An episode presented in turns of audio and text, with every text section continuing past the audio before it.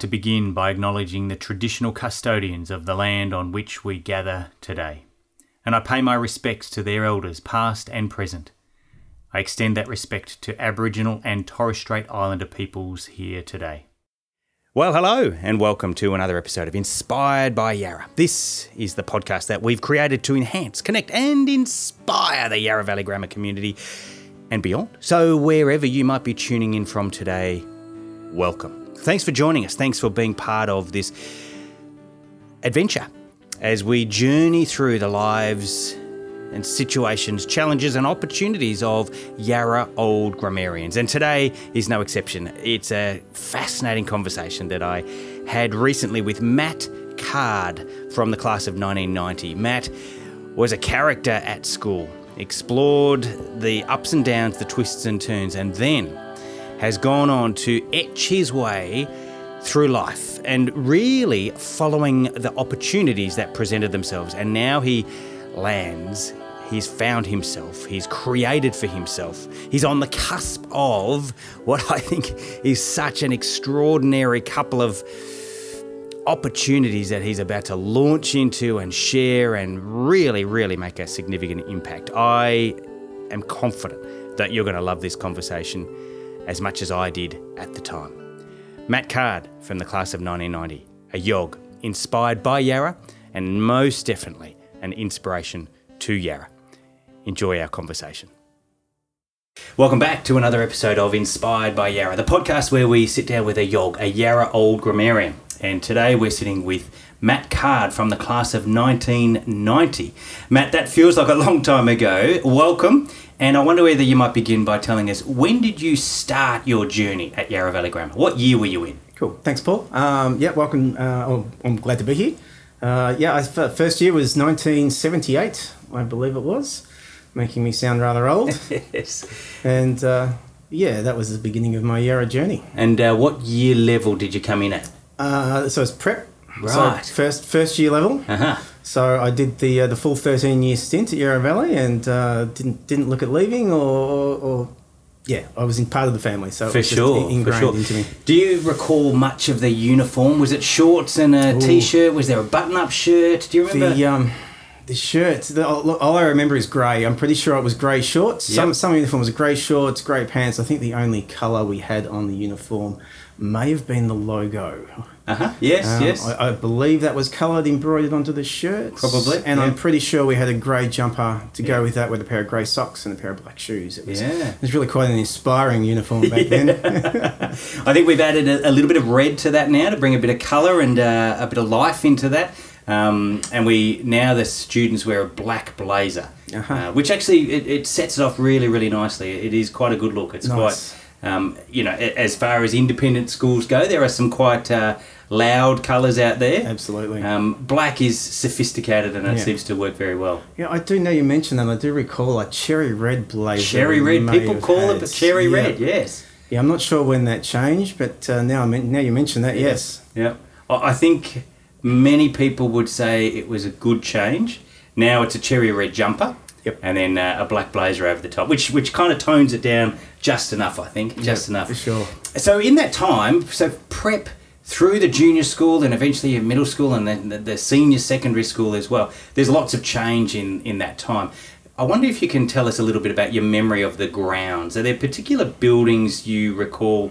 Where did you hang out at, at any point? Was it the ovals? Was it was there a library? Was, was there a canteen anywhere? Any of those sorts of memories ring a bell? Yeah, absolutely. I mean, the, the school was quite basic back then. We had, and there was there was a really defined separation between uh, uh, junior school um, and sort of your. I'm not sure what they called it, like middle school. Before you actually moved into year eight, you sort of had year prep to seven, but it was sort of still separated away a little bit. Um, so you sort of had that junior school side up to grade four, kind of kept to the, uh, so I guess the um, Maroondah Highway side of the school. Yes. So we were always down the playground down there, and Yeah. and uh, yeah, you had to wait a couple of years before you're actually allowed to go down to the oval unsupervised. So It's like a rite of passage, isn't yeah, it? yeah, ab- absolutely, absolutely. And then I think when you got to grade, about grade five was our first intake. So we went from a from a single class into a double class. So you know that was exciting. We had lots of new faces come Yes. onto the grounds. We got a few new privileges. It was the year we got our pen license, which was you know I'm not sure if they even do that anymore. but well, uh, yes, interesting. I, I, I must confess, I talked about uh, getting a pen license uh, not all that long ago in, in one of my junior school classes, and they they did. They looked at me and go, what, what, what are you talking about? But I remember those days as well that you had to work really hard to get Oh, your pen license. absolutely, absolutely. And I do remember we had the two teachers at the time. One was a lot stricter than the other to actually get it, and I happened to be in the softer class. So the majority of us got our You pen got it, licenses yes. before the other class. And oh, there was a, a bit of animosity there. There There's a bit of competition. Bit of one-upmanship there. Yeah, Oh, I've got mine. Yeah, yeah, absolutely. Very good. Tell me about uh, the CAF. Was there a? Could you get No, a there was no lunch cafe. order? We had a canteen. Okay. Yeah. We had a canteen, and um, which was up uh, again. I'm not familiar with the school grounds anymore. Um, it was up near the original um, gymnasium. Yep. Yep. Uh, which was up near the top tennis courts up That's near right. Yeah. So that's there's all still there. The current version of that is the your gymnasium has been turned into Foundation Hall. Okay. And so it's a gathering space nowadays. And the CAF is called the CAF now, the canteen. Yep. When back in your day would have been right next to the old gymnasium. absolutely. Nowadays it's sort of um, a couple of steps down and uh, and serves all sorts of uh, delights. Yep. Um, back in your day, was it a sausage roll? Was it, it was, a big it was M? pretty. was it a, yeah, we had we had the big M's there. We had a, a small selection of say chips and lollies, but, it, but obviously it wasn't it wasn't much. Um, and it was kind of hard to get money off the parents to get that kind of stuff. Yes, yes. And um, but outside of that, yeah, you had your pies and your sausage rolls. But I, I remember the big thing was on Fridays they did hot dogs, and it was only on Fridays. Right. It was only you had to order it. You got to be yes, okay. It was only and there was only a predefined Limited amount, amount? mate. Yeah. Absolutely. and, and for some reason, if you missed out on your order and mum gave you some money, you, Yeah. you'd be waiting for the bell to run to go, and you would literally sprint out of your classroom, Yeah. try and get to be the first person in the line because they'd usually make two hot dogs too many. right. And if you could get there fast enough, you could get one. I, even if you hadn't ordered Even if it, you hadn't could ordered still- it, yeah. Oh, I like that. Yeah, That's a great memory. A great memory. Yeah. And uh, were you fairly sporty? Could you get there ahead of most of them? Yeah, look, most times I'd get there, but sometimes you get like the kids would pull the old, "Oh, I need to go to the toilet Oh. early or, or this. Some, some, someone would sneak out and get, get there before you. Those tricks were happening back Oh, then too, were they? Absolutely. So as you progress through the school, you you probably get the opportunity to be involved in more and more sport, and, and maybe even Saturday sport. Do you remember Yep. Saturday sport? Yeah, abs- Was that a positive absolutely. thing for you? Yeah, look, Saturday sport was good. Uh, it changed a lot. I played quite a few sports. I was I was very anti AFL. I didn't like AFL. I didn't like football, VFL back in the day. Yeah. So um, I transitioned into soccer relatively quickly. Um, and um, you know, in the house sports, I was quite competent at that, and that that was a lot of fun. And then obviously the um, the Saturday morning sports came on, and um, I don't have a, a negative or positive experience about it. I just do remember having to get up so early every Saturday morning for mum because being part of the uh, you know the AGS, you know, we could be playing anywhere all over Melbourne, sometimes even Victoria. So it was like just this. I just remember driving and driving and spending pretty much all day Saturday driving, playing, and then driving home again. Yes, yes. So it was good fun. We had a good group of guys when we were playing soccer, um, and I don't think we were ever overly competitive um, at that level, but it was more about just being involved. And Yeah, and getting- some sometimes that's that's quite right. It, it's about wearing the same jumper as, as your mates Yeah. and getting out there having a Yeah. ha- having a bit of a go. absolutely. Is there and and this will stretch you? I think. Is there a moment? Is there a time? You know, I don't know. Did you uh, have a penalty shot or did you? Uh, and, and uh, you know, from an AFL perspective, you, you kick the goal after the siren, Yeah. or did you take a great catch when you're playing cricket? Is there a moment that you can take us back to? I don't think I can. Um, I can't recall. I don't recall any major defining moments. Yeah. Um, not in soccer, anyway. I, I transitioned. Um, I also swam. Uh, swam a lot. I swam. yes. I swam a lot outside of school. Yeah. Um, and which I, you know, obviously I transitioned to in school. So I probably got some more. I played that longer. I sort of swam from about grade five all the way through to about year nine. Okay. Um, and I made the school swim team as well. So Yeah. I've got some more memories sort of based around that, especially around year seven. Um, Tell me. Yeah. well, year, year, year seven, I kind of probably hit the peak of my swimming, and it was Okay. sort of pre-puberty kind of stuff. So, Yeah. um, you know, I had a lot of fun with that, and there was lots of training um, involved with that. But yeah, I had the honour of being our house captain in year seven. Do you remember what house? So yeah, oh, plumber, is that green? Green. Yes. Yeah. Yeah. You're Yeah. right on it. Yeah, so yeah, and, and that, that was a pinnacle in, in that at that level for me. It was it was really quite a thing, and I was the only, and I was one of the first person. They had restrictions on how many events you could swim in, That's right. um, and there was a maximum of four, Yeah. um, and which obviously there's five events if you include the relay. I see. So I was the first student to ever actually get into all five events at A level. And um, Oh, okay. yeah, Yes. which was which is probably my, my biggest claim to fame. Yes, Um, you're on an order board for that somewhere, are you? Oh yeah, but I have no idea. I have no. It's just got to be the yearbook somewhere, right? Um, so yeah, look, that was really exciting because that was a class vote. It wasn't that you just didn't get default put into that position. I was literally run, run past the year level or obviously your class level, and Yeah. um, you know voted into that thing. So that was a lot of fun. You know, got Mm. involved. I got to got to run up and down the strip, revving up the team, trying to get everyone cheering and chanting and stuff. And Yeah. And this is back in the days when the pool was outside and freezing cold. That's and, right. uh, Yes, you know, yes. It was a lot of fun. Well, it's not all that long ago, and, and in my time, I certainly remember the pool being outside and, and certainly very cold. And, Yeah. and even as a staff member, um, albeit we haven't got wet and then we're out in the cold, but it, it, we've had some cold days out there. There's there's no doubt about that. As you progress through school, um, sometimes the the the pathway is that you start to kind of get a bit of a flavour for certain subjects. You know, you start, you know, a bent towards maybe maths and sciences or, or maybe English and humanities. And I know I'm generalising, but do you recall a bit of a, a steering towards a, a subject area that you liked more than others? Yeah, look, absolutely. Okay. Um, 100%. I was all arts. Um, Ah. Yeah, it was my favourite subject from the day dot. I, Right. I- anytime someone could stick a tool in my hand and give me a piece of wood or something and a nail to bang together, Yeah. I was there. All it was just, it. yep, absolutely all over it. If I could try and think of designing something or making something, Mm. I was, yeah, all over that stuff. Um, and I sort of followed that, that through school. Um, to the point where, uh, look, my final year in school, I did the fine arts, um, fine arts course, which I think 1990 may have been the last or the second last one. off- yes, that sounds was about offered. right. Yep, yep. Um, and yeah, just so through that pathway, you know, I did all the graphic designs, all Mm. the crafts, the ceramics, textiles, all of that stuff. So I was always doing those subjects outside of the core, uh, you know, so the math and English, which were, you know, on the compulsory level. Yes, that's right. You've, you've got to do certain ones and then you get to choose outside of that. So tell me a little bit about your creativity and, and your, I guess it's an expression, um, whether it's an expression of you or an expression of an idea.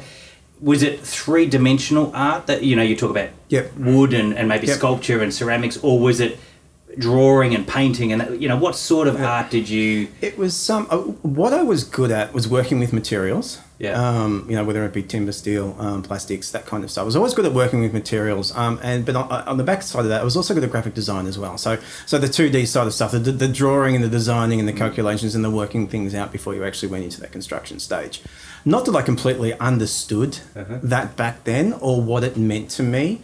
Um, I didn't click soon enough that this was my talent area and this was what I was good at. Yeah. Um, and, and school being school, you know, they very heavily push you down that academic path. So that's where um, that's where I was sort of pushed in, in, in any particular direction was to Yeah. stick stick with the ac- academics. You know, back then art was Mm. you know, uh, you're a bum. If you're an artist, you're a bum. You know, it's like you go and do an arts degree, you're copping out. Yeah. Um, that kind of thing. And it wasn't a, it wasn't something that was supported in society at a high level, and it certainly wasn't something that was back then in a school. Schools were all about trying to have that high achieving academic Uh, yes. level of student participation. And yet, well, certainly nowadays, those what I would know as folio subjects, those subjects like art and creativity and, and the back background and the, the folio that you've got to put together, enormous amounts of work involved in those. Huge. Hours and hours and hours. Huge. And commitment from staff as well. Yep. To keep the keep the studios open, Yep. you know, whether it be lunchtime or even after school. Absolutely. Enormous amounts of commitment, both from the student and the teachers as well. Yeah. Your memories Oh, absolutely. that? I, we, you know, the, the, the buzzer would ring at three thirty-five. I don't think I ever packed my books up until four o'clock. We were always, always late. We were always working late. Yeah. Um, starting early. Tons of work over the weekend. Look, it's not probably too dissimilar to many subjects, but it's a lot more hands-on. It's not so much just remembering stuff. You're actually physically producing work constantly to try and build that portfolio. Yes. To the point I remember I never got my year 12 muck up day. We were so flat out. Our entire class, not one of us made it to it. We were all flat out trying to do, because I think our portfolio it was due the next day. Right, yes. So it was just we were just pumping it out, pumping Goodness it out, me. and we're sitting there, we're saying everyone having so much fun. I think maybe I got out there for ten minutes, running around, going, "Oh, okay, that was that was great." yeah. yeah. And then back back to And then the- back to it, get yeah, yeah. I can't look. I can't remember the exact timings Mm. on it, but we didn't have long to get it get it in because obviously um, the subjects were more portfolio orientated than exam orientated. That's right, yes. So um, you know that was the core thing, and as Yeah. you mentioned, there was a lot more work involved, and there was Yeah. there was a deadline to hit for that. So and you literally worked right up to that deadline. That's right, yeah. So I, I like it that somewhere in the midst of, of your experience, those 12, 13 years, you have been able to find a way to express yourself and your creativity, and, and that happened to be through art and, and visual art. What happened after that? So, in terms of um, further study or straight into a job, or did you go travelling? What what happened once you left Yarra? So you 1990, you've you've packed up year 12 didn't have much of a, a muck up day um, we call that celebration day nowadays okay. so for the kids who are listening it's uh, called celebration day right. same idea we want to celebrate and recognize um, the end of this part of our learning and and then we launch into the next part of learning where did you launch with a launch, well, I came out of school into 1990, which was the, uh, sorry, you're in 1991, which was, if we recall the famous words, the recession we had to have. Mm. Um, so there wasn't a lot of employment opportunities available. Um, and, and I wasn't overly driven to go to uni. Um, so I, I, did apply to unis around. I majored in photography through fine arts. Produced probably well look if to look at it now probably an average portfolio. It wasn't something that stood out that someone's just go hey you are coming in here. Mm-hmm. so i went and did the interviews did the whole lot. Look I, ne- I never heard from anyone wasn't upset about it didn't really care. Um, you know i had my mates i had my freedom. It was you know first day of guest free adult life. Mm-hmm. um, and yeah so we, we we messed around. We messed around for 12 months. Okay um, yeah we did much. We hung out. Yeah, look, we travelled a bit. Obviously, mm. we didn't have a lot of money either. A few of the mates, we'd get together, we'd jump in the car, we'd drive up to Queensland, right. hang out in some backpackers or camping some some beach for a while, and yeah. and just do what you did. Yeah. Um, got to learn a bit about life, got to learn a bit about travel, to learn a bit about people and how things sort of sort of operated. Mm. Um, worked my way back down to Melbourne at some point. I wasn't gone for that long, just was more individual trips. Um, and you know, sort of then the mum starts to get me, come on, what are you doing? What are you doing? What are you doing? And uh, eventually said, look, I've got you a job. So, oh, you're doing what? So you're going to Mildura to your cousin's house and you're picking grapes for the season. Right. And like, all right, fine. Yeah. So yeah, packed my car up and I tooted off up to Mildura for about three months. And that was the first time I earned full-time money. And for those of you that when you first leave school, you think, oh, this is all good. I don't need this. I don't need that. And then you get a job and it's like, no, it's just going to be a short term job. And it's like, no, I'm going to do this. And then all of a sudden, someone gives you a chunk of cash and mm. go, wow, this is good. What can I do with this? Yeah. This is amazing. So, yeah, so I worked three months full time,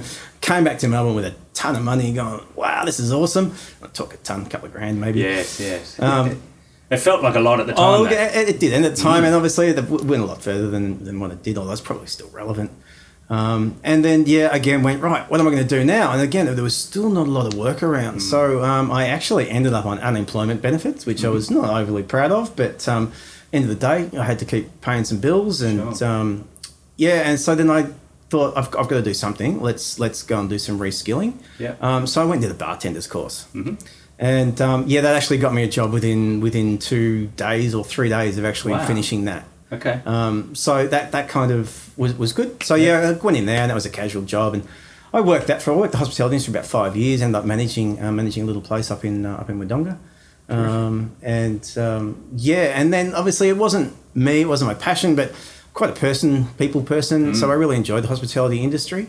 Um, and got to learn a whole lot about the public, got to learn a whole lot about staffing. Obviously, I ended up managing a place, so I got to learn about rostering, staffing, payroll, uh, stock, all of that kind of stuff that you get in a retail sort of practice. Yeah. Um, which taught me a lot about just general society and, and, and the way you interact and how you can um, you, you, know use it to get places and do things and stuff like that. But yeah, I quickly worked out that working sixty hours a week, working over the weekends for really not that much money. Not that much. It, not as much as great. Pri- no, great no, no, no, absolutely yeah. not. Mm. So um, yeah, I thought let's go do something different. So I went and completely flipped myself and threw myself into a manufacturing job. Okay. Um, packaging, processing, packaging line. Yeah. Um, again, zero experience. Went in there not knowing much at all. Um, still sort of self exploring who I am and what I want to do. Um, got the job. This was an amazing company, the kind of company that actually wants to promote and grow their employees. Yep. So I worked there for about three years, as coming in and just literally pushing buttons and folding boxes to actually becoming one of the maintenance guys. I left there with all my um, welding qualifications. I left there uh, right. uh, with all my forklift driving licenses. Uh, I'd learned all the logistics, computer systems. Yep. I'd learned all the stock control. I learned all loading and unloading all the trailers and all of that kind of stuff. Um, and behind the scenes of that, I learned to see how this particular business and operation worked as well, yeah. which I found really invaluable. Mm. And somewhere in that time, I, I got myself um, a, a partner, yeah. and um, you know she was a very career orientated person herself. Um, so she'd um, worked her way through the ranks. She'd gone to uni, finished uni, and come out. And as you do, you get the really shit kicker low, low level jobs. And Yep. she'd started to work her way through. And um, yeah, we sort of got an opportunity to to move. Um, and it was it was a bit of a sideways move. Um, uh, she was working for another company up in uh, Wodonga as well, Mm-hmm. and they sort of offered her a position if we were interested to go and move to Bathurst, which is just Mm-hmm. Up in uh, New South Wales. Yep. Yep. Um, so yeah, we thought, you know what, Why not? why not? Okay. So we did that, um, and for me, the transition, and at that time, so on top of doing those jobs, um, my parents pushed me a little bit into the investment path, and they tried to get get me to understand money a little bit and Yes. long term saving and stuff. It was just mum being that doomsday, like you've got to save, got to save for the rainy day. Like, Because of her era, because of her Oh, experience, absolutely. That, that was very important Yeah. to pass that on. Yeah, and look, that wasn't important to me. No, all. of course And not. Of course not. My goals: I needed money for a lift ticket at the snow, and I needed to be putting petrol in Dad's boat so I could go water skiing. You know, look, that, that, Yeah. was, that was my That's- drive they're- they're life. the yeah. priorities. Absolutely, I that was it. my drive in life. Yeah. And anyway, look, just mum's little. You look after yourself long term, long term. So look, we, we committed and we, we bought a house. Hmm. We bought a really derelict house. Um, it wasn't that derelict. In it was, Bathurst? It was a rundown. No, in in, in Wodonga we bought Right, before yeah. we left. So it it was around about the same time I transitioned into this manufacturing job. Mm-hmm. So I went from not having any time to working a Monday to Friday seven till three job, and um, and I thought I'd try myself my hand at, at, at renovating. And I'd helped Dad renovate our house back home. My grandfather was a master builder, um, so it was kind of in the blood anyway. Turns out I was quite good at it and picked the skill set up really quickly. And, and I got into renovating houses on, on the side. So then when we got this opportunity to move, we obviously had to sell the house and, and, and I had to quit my job, um, which sort of all coincided at the one time. But in the 18 months I'd had the house and renovated it, we'd actually doubled our money on it. Sure, yes. And then I looked at how much money we'd made doing that to how much money I'd made over the last five years. And it Yeah. was pretty much the same amount of money in an 18 Right. months span. But, well, this is kind of cool. So, yeah, so I transitioned from um, working full time and doing this sort of renovating thing was fun into full time renovation. Wow. Um, and whilst my wife at the time would be working. Yep. Um, and that worked really well. So we spent a couple of years in, in Bathurst. Um, and then this same company sort of said, hey, look, uh, would you guys be interested in moving overseas at all? And we're like, again, same deal. Well, why not? Well, yeah, an adventure. A- Absolutely, an adventure. It's like, right, oh, you guys need to pack yourselves up, get yourselves over here, and there's this job waiting for you. Right. Which is a, a job for your partner. Yeah, it was a job from a Okay. partner. Yep. So at the time, thought, cool, all right, well, I'll do the same thing. And so we, we, we, we moved to uh, London. Wow. As pretty much most Australians do. Yes, yes. Um, again, it's kind of one of those rites of passages. Yeah, so look, we, re- we moved to London, and um, obviously, property over there was completely unaffordable for us. So it wasn't something I could do. So I thought, well, what am I going to do? And, well, you know what? I haven't been to uni. Let's go and do something. Wow, okay. So I thought, what am, what am I good at? So I'm trying to get back into, and by this stage, computers had sort of come around, the internet had sort of come online, and I was enjoying the idea of that. And I'd seen um, some graphics arts departments um, or printers they were back then, Yes. and I'd seen some of the stuff they were doing on computers. I'm like, oh wow, that's super cool. Imagine I don't have to draw it with my hand anymore. I can so draw it on the computer. Oh, yeah. absolutely. um, so I thought, oh, let's let's go and do that. So I pushed myself into. I thought I'll go do IT, and um, I was telling a mate of mine. He goes, "What are you doing? You're not IT, do Hmm. Arts. You need you need to get yourself into graphics design or graphics arts and that." So anyway, so I went to I went to learn. Um, I basically learned film editing. I learned Photoshop. I learned. Um, uh, uh, website design, all that kind of stuff, and this is right back when websites you were literally writing the code for them. Yes, You know, there was no yeah, Drop and drag. there was no drop and drag at all. Um, yeah, so I learned that. You know, I learned JavaScript and all that Mm. kind of stuff, and got in there and did that whilst uh, whilst I was in London. And that taught me uh, this whole new skill set that I absolutely fell in love with. Right. Um, and right, again, right down that arts. Yep. That arts yeah, there's path. creativity in that, and and but also the coding behind the scenes to, to know this is what I want it to look like. I've got to do this, then this, then this, and this, and then it might look like the Yeah. way I wanted it. Yeah. It's a little bit like you were saying before about um, even managing uh, a hospitality. You know, there's the front ha- front of house stuff which you're good at. Naturally, you know, you're a people person, you're interacting, and then you start to learn the behind the scenes, the stock, the rostering. The so it's interesting to me that that there's on one level it's what people see, but you also have the ability to get behind the scenes Mm-hmm. and find out how it works. Yep. And that's interesting. So we're in London. Yep.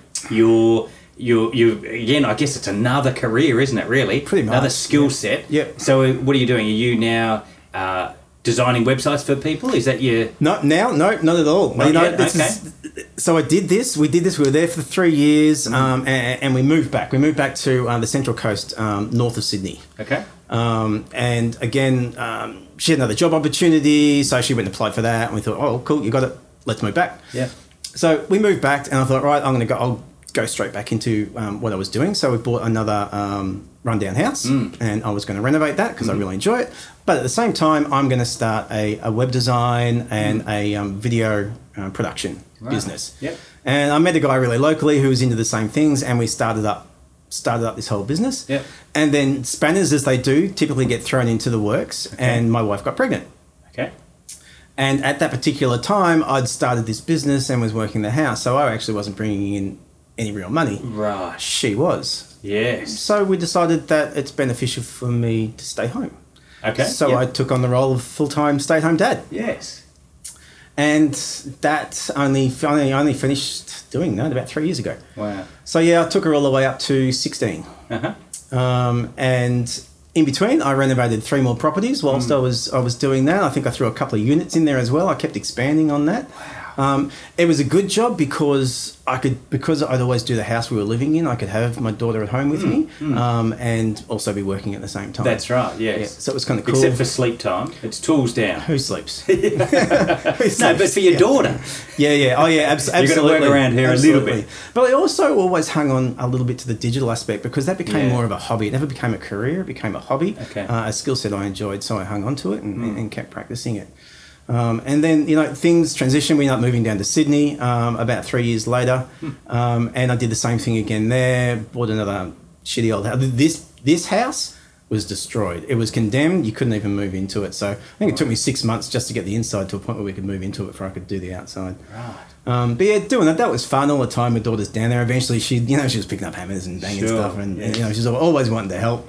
Um, uh, yeah, we, we, which is really cool. Absolutely. And then look after after that, um, you know, we got another opportunity to move overseas. So we ended up in America um, Right. for another three three four years after that again. So you followed your wife's work again? yep, Okay. yep. She got offered another job, and again it was like. pff, I've always wanted to go to America. Sure, the idea of yeah. moving there is Yeah. kind of cool. Okay. Um, so yeah, so we moved over there, and um, I had a similar issue. It took about two years to get myself a work permit. Right. Um, America's really complicated. Um, so you know, I, I didn't work, um, and uh, it was the, it was the year the year we moved there was the year that Geordie started school. Yep. Um, so it was actually the first time I actually got a bit of free time back. So I ended up going back into the graphic design stuff, and I ended up doing a whole heap of um, uh, advertising and marketing posters for bands, local bands. Uh, we were living in Dallas. Um, so that was really cool. So I started getting into the band scene, obviously getting connections. I was getting my name on doors at clubs. So I was walking all in and yeah. feeling feeling really important at the same time. Obviously, there was my daughter and uh, and, and my wife. Yeah. Um, and yeah, that took us. I'm just trying. That took us about 2009. Few things happened. We parted ways. Um, ended up. We all moved back um, back down back to Melbourne. That was about 12 years ago. Yeah. And um, so I, I do. I continued to um, stick with my, my, my daughter. She was to be full time, so I was sort of raising her as well and doing the whole school thing. Um, and I thought, you know what, I'm going to do something again. So I Mm. threw myself back into uni. Wow. Yeah. Okay. right. This time I took all the graphics that I'd been working and I took it to the next level and took it into 3D design, 3D animation, and visual effects for film and TV. Right. And I did that and I absolutely loved it. Yeah. Went through that. That was a, that was an advanced diploma, so it was only a two year course. It was sort of just an adaptation, an add on to my degree. And um, you look absolutely loved it, but unfortunately, they exposed us directly to the industry, which made me realise that this industry is actually worse than the hospitality industry. In terms of hours, in terms in of terms of hours and in terms of um, lack of full time employment, it's one of those jobs that you need to go where the work is. Yeah. So you're moving a lot, and Australia isn't huge in this industry. We have some really good studios, but we don't have a lot of them. Mm. That's so right, yeah. Mm. very hard to get that work. Um, so it was a case of I'm a full time parent with a child at school. I can't just up and up follow and the leave. work. Yeah. So I decided, look, I can't, I can't do what I want to do with this. Um, and yeah, I, we I got really friendly with one of the guys guys there. It was about my vintage as well, and we sat down. We came up with a few a few really cool, funky ideas, and we played around with things, but we could never just get that right market. Yeah. And um, So you couldn't break in. no, couldn't break in. So in this time, I found a new partner, Uh-huh. um, and we decided to buy a house. Yep.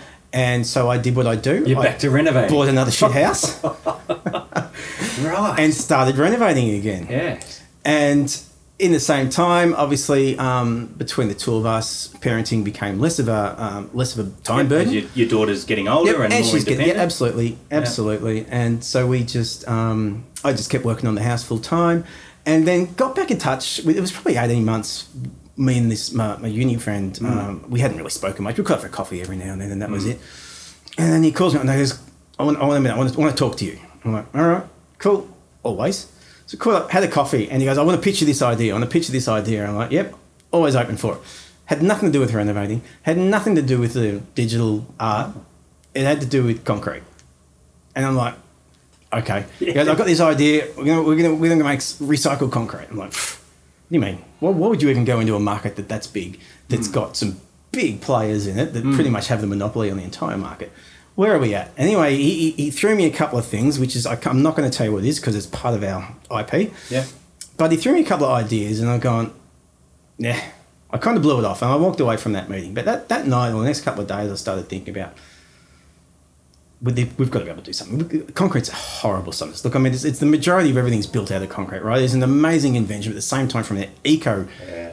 p- perspective, it's really bad for the environment, and we cover the planet in it. Anyway, um, I thought we've got to do something about this. So I got thinking, got thinking, and I just started researching and researching and researching. And about 14, 15 months later, I came up with a recipe that was about 70% recycled materials.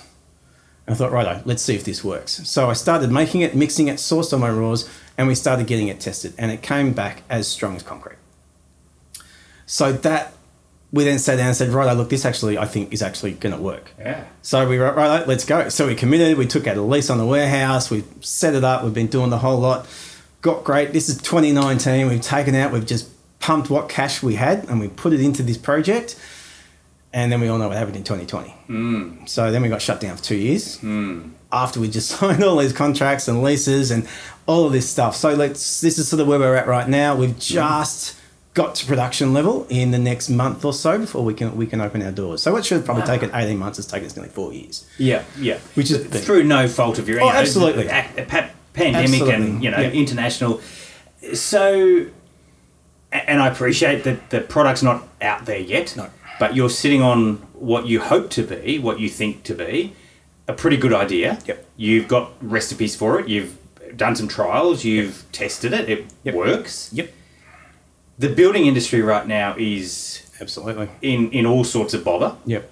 uh, supply is low, demand is high, prices are skyrocketing. The time to get anything, to time to do anything is is you know three times, four times longer Yep, than it absolutely. used to be. Yep. You know, and you're going to try and break into this market. Yep. Are people going to be happy to have you, or are they going to be? Look, uh, again, it's hard to tell. It's kind of an, uh, you know, can you predict the future kind of question. Um, obviously, no, I can't. But the transition, the, the, the good thing I've seen that's come out of the pandemic is people have really changed the way they think about what's going on, their perspectives in life, and what the greater society means to them. And, and, and obviously, climate change is that topical subject at the moment that can go, you know, it's a very broad subject, and a lot of things fall under that scope. And um, eco friendly building has become really relevant. Yeah. And so we are extremely confident that this product um, will absolutely fit. I mean, it, it, it's a, it's a dry mix. You add water and mix it, so it can be formed into anything you can think of. Yeah. Whether it is an artistic sculpture, whether it is the bench top in your kitchen, Hmm. whether it is the wall holding up your roof, whether it is the slab that you're standing on. Hmm. Uh, so yeah, so a- absolutely. Um, our, our biggest dilemma at the moment is um, supply. So we now need to go from a small little thing because I mean you're talking when you're talking concrete, you're talking tons, Yes, yes. Um, you know, which- big scale. big scale. Yeah. You know, to, to supply the building industry with it. right, yeah. At the moment, we've gone small. We've gone more into the garden industry for our initial Yeah, launch. yeah. um, which is basically um, wood look concrete sleepers, um, Yes. pavers, tiles, pots, that kind of stuff. And that's just to get things rolling and get of just the awareness of the product. And the key is because for the end user, it it looks, feels, touches, smells like concrete. yep. But actually, you're using recycled Yep. products in what is, works and looks and feels And like it's concrete. All landfill destined products. It's majority glass, recycled glass. So you're rescuing it Yep. out of what was going to go to landfill. Yep. And you're turning it into something useful again. Absolutely. So the notion back in your day and mine, reduce, reuse, recycle, the triangle that seemed Yep. to, and we nowadays we do that by putting, we think putting the right thing in the right bin. How much of that actually works, I'm not sure. Yep. But you're taking that to a whole new level. Absolutely. You're capturing it before it goes into the rubbish. Yep. And saying I can do something with this. Yep. Absolutely. Wow. And we're working with quite a few companies now. We're becoming a, a downstream manufacturer. Yes. So one one element, uh, we've actually got parts of recycled solar panels in our product. We've got um, cable sheathing, like your electrical cable sheathing, the PVC that surrounds Yes. the copper wire. We've got part of that in our mix as well. And this is all coming from another company we're working through who are recycling them, and this is their downstream right. product. So we're creating this genuine closed loop Yes. system. You know, close the loop. That's a bit of a buzzword at the Yeah. moment. You know, not many people understand what it actually means to close that loop. You know, as much as I can make this, I can take all this recycled material and I can make the product. If you don't buy it, Yeah. that loop's never closed. That's right. Yes. and that that's part of what it is. So we're, we're, we're forming this full loop to close all in and, and around that. because in recycling one of the big problems is and and we there are some big companies that have gone under because they they've taken all this recycling but actually then they've got to store it they, they don't know what to do with it they, they've Yep. got it they've taken it they've got the contract to receive it Yep. but then what And traditionally, there's been no market for it. no that's right And the consumer doesn't want. There's a bit of a stigmatism or a stigma around recycled products. Yes. Is they're either dirty or they're not up to standard or That's they're not the same quality. Yeah. I don't want someone to think that I have to. I can only afford recycled. Correct. You know, and that's that's the societal or the mental change that we need to really push Yes. and drive um, with that. Which, which funny actually brings me on to my, my, my next thing that Please. we've also done. You mentioned the, you know, we all sort of put stuff in our curbside bins and, and, and think, right, that's done. I've done my part to recycle. And so did I. And look, this all changed for me about three, four years ago and, and thinking all of this until I went down this path and I discovered, no, no no. Just because it goes in that recycling bin does not mean it's being repurposed Hmm. or even not going to landfill, which is really disappointing. Yes. And um, I discovered that a whole lot of stuff's going to refill. Yeah. Um, so it's a landfill. And part of what we were doing, um, we also want to incorporate some plastics into um, into our products. Um, so I, I got led down another path of, of recycled plastics and discovered that the industry doesn't actually really exist, or it didn't back then. It's grown a lot in the last couple of years. Um, so you, I tried to get some help designing some recycled plastic parts and manufacturing them, and, and not only could I not get um, waste plastic, which apparently we've got a lot of it. I couldn't find it anywhere. Um, I couldn't find anyone who's got any machinery to process it, and I couldn't find anyone that actually had any real experience with to, to help me with it. That wasn't going to cost me, you know, twenty thousand dollars of research. yes And um, so yeah, we ended up going right. Well, what can we do about this? And we found this whole movement called Precious Plastic. It's a global movement. Was started over in um, oh, Norway. No, not Norway. Over over in Europe. Mm-hmm. And um, it was all about bringing the ability to recycle plastic back to the consumer. You and me, we can do it like at home in, in the garage or the workshop and this kind of stuff. And they designed all these open source um, micro machines. Yeah. And and just they were free blue- blueprints. Mm-hmm. You got all the cutting diagrams. You got all your CAD diagrams. Everything you needed to take off and give to respective places to get all your parts together, and you could build them yourself. So I thought, Okay. right, well, this can't cost too much. This won't take too much time. So we got in and we sourced it out. We got some help in, and we all we built these machines. And Right. we started process, process, starting to process our own plastics, and we discovered that this market really doesn't exist here. So we started a, a cooperative company called Rethink Recycling that was all based around trying to change people's attitudes towards recycling and accept the recycled market, accept the recycled products, showing people, in particular, plastic is not a waste. It Yeah. is not a waste. It is actually a really viable resource. It's actually an amazing product. We've been using it so badly for the Yes. last 20, 30 years that we have created the diatribe that we're currently in, which is, you know, it's quite bad. The, our waterways in particular are in a mm. shocking state when it comes to plastics. Mm. I could throw out some massive figures, but it'll take too long and scare the shit out of you. But the average person consumes five kilos of plastic every year just through bottled water. Wow. Yep. So, we started this and discovered this whole area that's, that, that doesn't exist. So, yeah, so we've got this whole company going um, and we collect. Well, the big problem with the curbside bins, milk bottle lids. Mm-hmm. They're too small. They literally fall through the cracks in the conveyor systems. So they get swept off the floor and, and sent off to la- landfill. So we've just recently finished a case study. There's over we import and manufacture over seven billion lids in this country every year, and we only recycle 0.7 percent of them. And that's not even recycled. We re- recycle repurpose, or we just can't Yeah. find exactly where they go. Right. So yeah, so we've made that our mission to um, to really focus on. So we've got a whole network of um, collection points opening up. We've got a little processing factory we've built up, but it's still quite small. We need to, you know, like I said, processing seven billion lids is is a massive project. Um, we worked we worked out we need over five hundred locations around Australia to actually process them if we were going to repurpose them all. Yeah.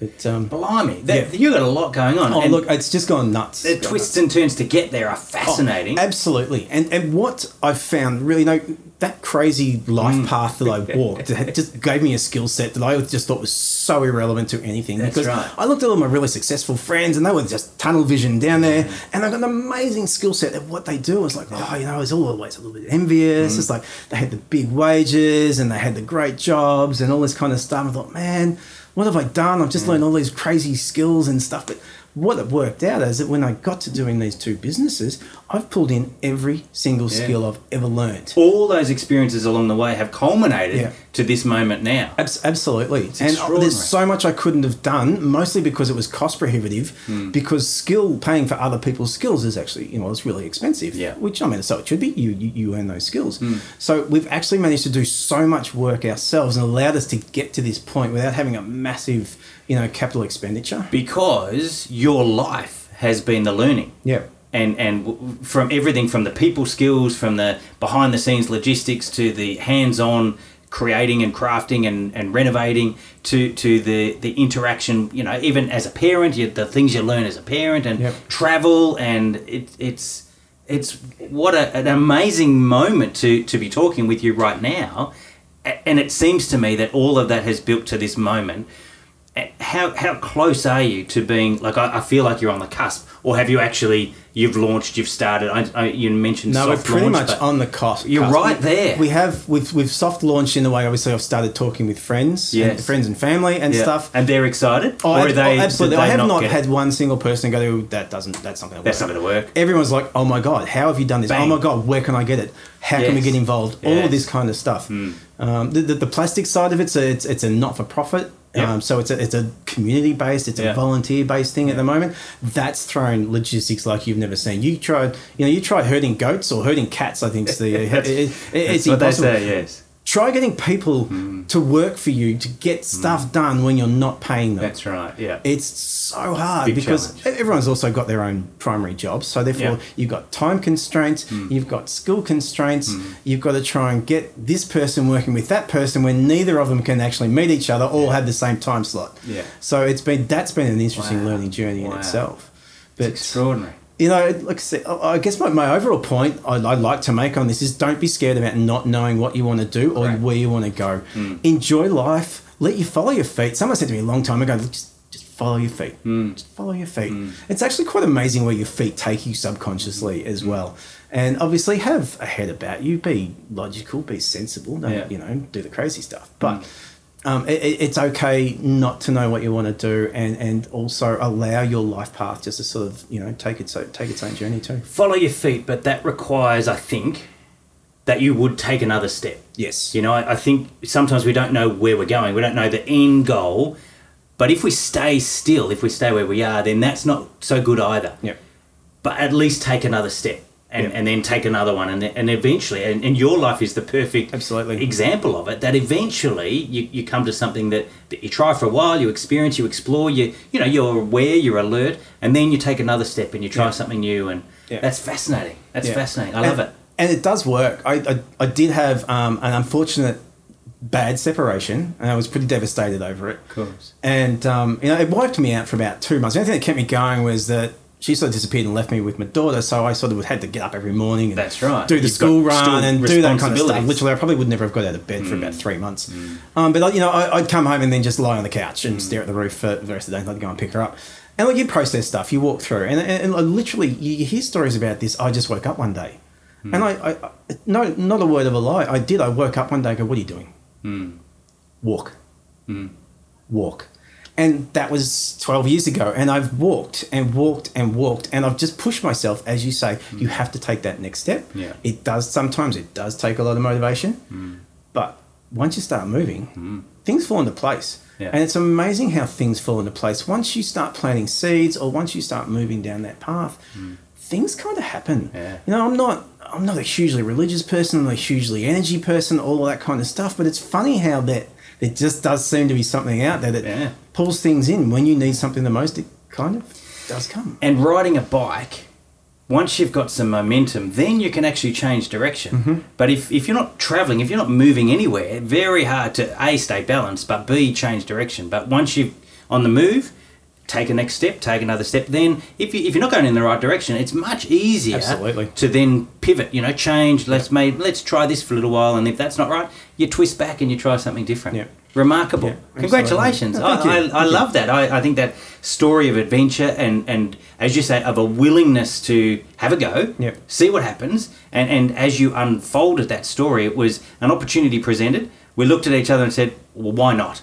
Let's take this next step and see where it ends up. Absolutely. And now. And that's a big thing, being open to opportunity. Mm. A lot of people form what they think their life should, yeah, the path their life should take. and possibly because somebody else thinks it should. yeah, absolutely. Whether it's pressure from family or just general societal Mm. Yeah. pressure, I, wanna- I don't want to break that stereotype Mm. because someone might say something to me or whatever.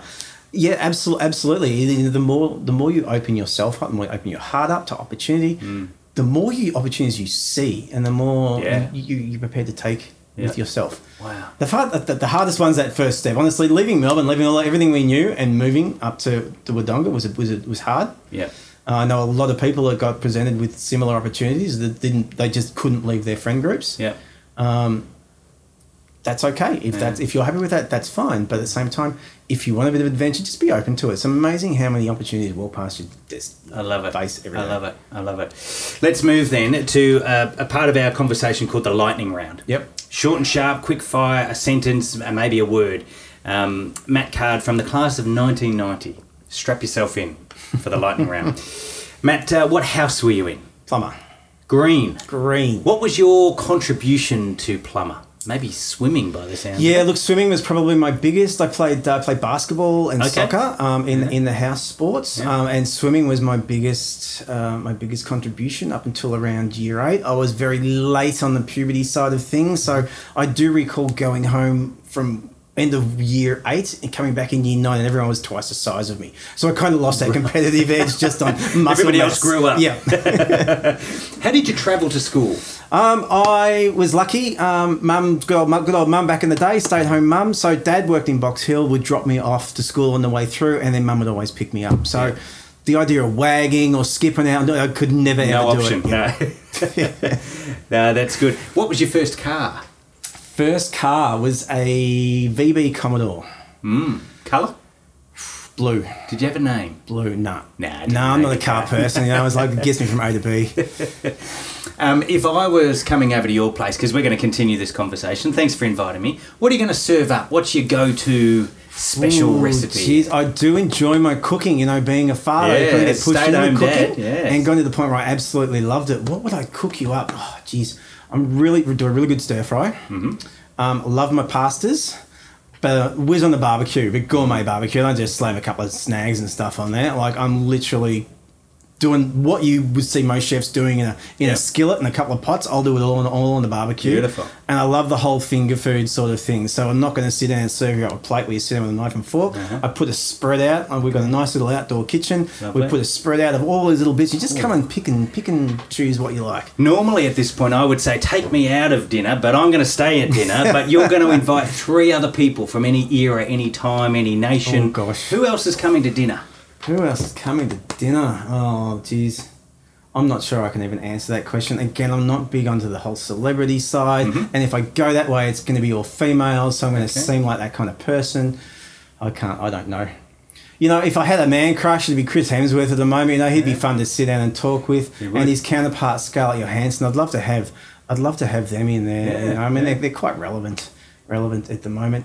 Outside of that, you know, one of my favourite directors is Quentin Tarantino. I'd like to pick his brain and Mm. see what what makes him come up with that weird stuff. Sure, sure. And and again, that creativity that Yeah. you, you you've got and, and you've experienced and you've explored and, and been able to express yourself and creativity comes out in all sorts of different ways. Did you have a nickname at school? No, Okay, that's a short answer. Do you Yep. have a favorite piece? never of, ever. favorite piece of clothing. Favorite piece of clothing? Oh, look, it's just got to be my, my, my, my sweats, my, my, my trackies and Yeah. my, my sweatshirt, you know, or hoodie. Uh-huh. Just kicking kicking back. You know, I, I enjoy being comfortable. Nice, As long- nice. yeah. Uh, it seems to me that you probably don't have time, but do you read? What book are you reading? Is there a book you'd recommend? I'm not a reader. You Hmm. are correct. Um, and I'm into sci-fi fantasy. Uh huh. Um, so I um, that's that's my genre of books. I've outside of when I had to read for schooling and, and, Yeah. uni and study and stuff. Um, that's pretty much what I'm doing because I just find it releases me so far from reality Yes. that I can get to really switch off. Yeah. Um, currently, um, I've actually gone back to some of my old books because they're such an easy read. They're, they're, they're um, Dragonlance, they're called. Mm-hmm. Um, I read them as a kid. I thought, you know, I completely forgot them. I just remember I can pick them up and put them down anywhere, anytime, even if it's only a page, Yeah. and it's okay. So yeah, I've just gone back and reading them. That's Honestly, good. recommend it to you, recommend it to your kids. You know, it's sort of the opposite end of the Lord of the Rings. is a really great story, Right. but there's just so much content in there to get your head around. Yeah. Whereas this is more of a just a streamlined. It, it's kind of- easy to read Yeah. as well and Yeah. uh, and escape. Absolutely, yeah, It's all about reading. Reading for me is all about it's all about escaping, and it's what I do when I'm traveling. Like it's on the planes, it's on the trains, Hmm. um, and when I've got really downtime. And like we camp, you know, we, we, we camp a lot, and I, I really enjoy kicking back side of the river and reading. Yeah. Yeah. Beautiful. Beautiful. I want to offer a phrase to you, uh, Levavi Oculos. It's Yep. our school motto. Do you recall what that means? Lift your eyes up to the Yeah, hills. Good. Eye to the hills will lift my eyes is uh, Yep. Psalm 121, our school psalm, Levavi Oculos, to lift up our eyes. Whether as a student or maybe now, what, what do you think that term, that phrase, that idea, that concept, what's it about? You know, back at school, I never really thought about it or interpreted it. But, but to now, initially, I, I would look at that as though it literally always keep looking up, always aspire to better yourself, always become, uh, try and become the person you know you, you want to be, the best, the best of who you are. That's uh, that's how I would interpret that for me, and that's what it would mean to me Yes. now at that level. And, and I think at, at a school base, that's also the interpretation. It's often, uh, as, as I speak with Yogs, Yarra Old grammarians, it's often not until after school that something like that, a phrase like that, or, or an, an ideal like that actually starts to mean something. Yeah. I think many of us are aware of it while we're in the moment, Yeah. but it's actually, you need some perspective on it. Absolutely, I was about to say perspective is what really drives. Yeah, it really helps. You've been really generous with your time, and, and I, I've absolutely fascinated by your story, and, and I, I, I'm, I feel privileged that we've been able to capture that today. I've only got one more question. Okay. It's a two part question. Yep. It's probably the toughest one from the whole time. Okay. Matt Card from the class of 1990. What question did you wish I'd asked you today? And then, can you answer that question?